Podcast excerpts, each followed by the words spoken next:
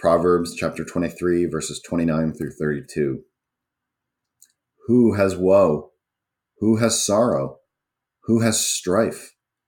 Who has complaints? Who has needless bruises? Who has bloodshot eyes? Those who linger over wine, who go to sample bowls of mixed wine. Do not gaze at wine when it is red, when it sparkles in the cup, when it goes down smoothly. In the end, it bites like a snake and poisons like a viper. Too much of anything is too much, right? Uh, and uh, it, it's it's one of the aspects we have to contend with uh, in a society that, uh, especially in the commercial world, um, talks a lot about the freedom, so that nobody wants to interfere with drinking, and drinking can become a bad habit. Uh, I write the drunkard drinks from the cup of despair. He drowns his sorrows, regrets, and adversities in the false comfort of his addiction that he is enslaved by, uh, and he is enslaved by it. Drunkenness does not lead to salvation. Peter shows us the good path, even if it is a hard path. Je- quote, just as he who calls you is holy, so be holy in all that you do. For it is written, Be mm. holy because I am holy. Mm. I think this is greatly discounted in our own times, um, this aspiration to be holy. Hmm. Um, it really, all that means is number one, you believe that God exists.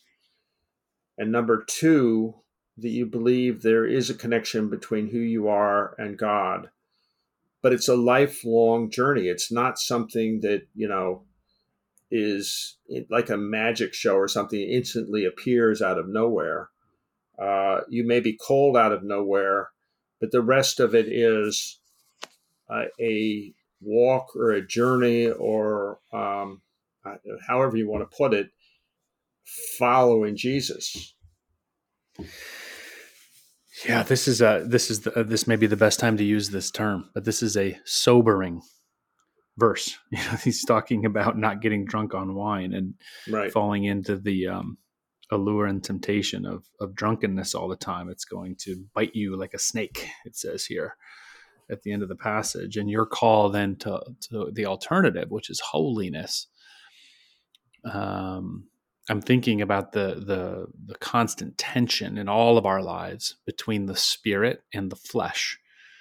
You know, the spirit is willing, but the flesh is weak. I wonder if there's anybody listening to this who heard that verse read a couple minutes ago and thought, "Oh man, you telling me I'm supposed to give up wine? Are you sp- telling me I'm supposed to give up my favorite uh, microbrew beer?" Um, and that's the flesh saying, "I, I don't want um, to give up these fleshly pleasures for the sake of holiness." And I don't think the Bible says you have to give up all fleshly pleasures. In fact, once we understand this holiness thing that you're talking about, we can actually turn back and enjoy earthly pleasures in their right place without having them control us. You can drink a glass of wine without having to get drunk uh, that's I think that's an aspect of holiness because you're um, focused on Christ more than on that next high, so to speak. Um, so I just wonder if anybody listening to this feels that tension. I know I do when I consider these things. Uh, to be honest with you, we read this and I thought, huh, I was planning on having a glass of wine tonight at five o'clock. Maybe I won't today. And so, in other words, I was feeling that, you know, that tension. Am I, does this mean, does my call to holiness mean no earthly pleasures. Your call to hold. Uh, uh, how did you say that? Does Your, does my, does our call to holiness mean we can have no earthly pleasures? And I don't think that's what the Bible's saying, and I don't even think that's what Proverbs twenty three is saying. It's really talking about like blitzed out drunkenness here as a, as an escape. You know, it says that's what comes back and bites you if you if you only live to satisfy your flesh to the extreme. It's going to really come back and bite you. That's the exact phrase that uses here. So the holiness alternative is um, to put earthly pleasures in their right place. You know, there's a funny kind of way. I, I, I totally agree with what you uh, are just saying, and, and, it's not just wine, and it's not just liquor, and it's not just mm-hmm. all, there are all kinds of things that separates you from God and holiness. Uh, but I think it all ultimately you have to go back to a time in your life.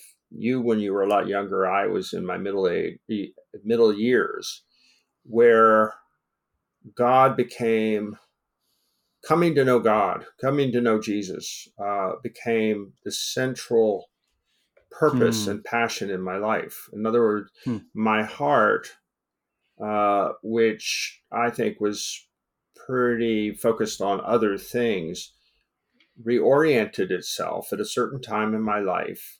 But that's not the end of the story. The story actually is beginning at that point. It's Paul's story. I mean, he tells you about his past, but his story, as we understand it through his letters, really starts at a at, at a, a confrontation or a, a uh, meeting uh, Jesus on the road to Damascus, and nothing is instantaneous.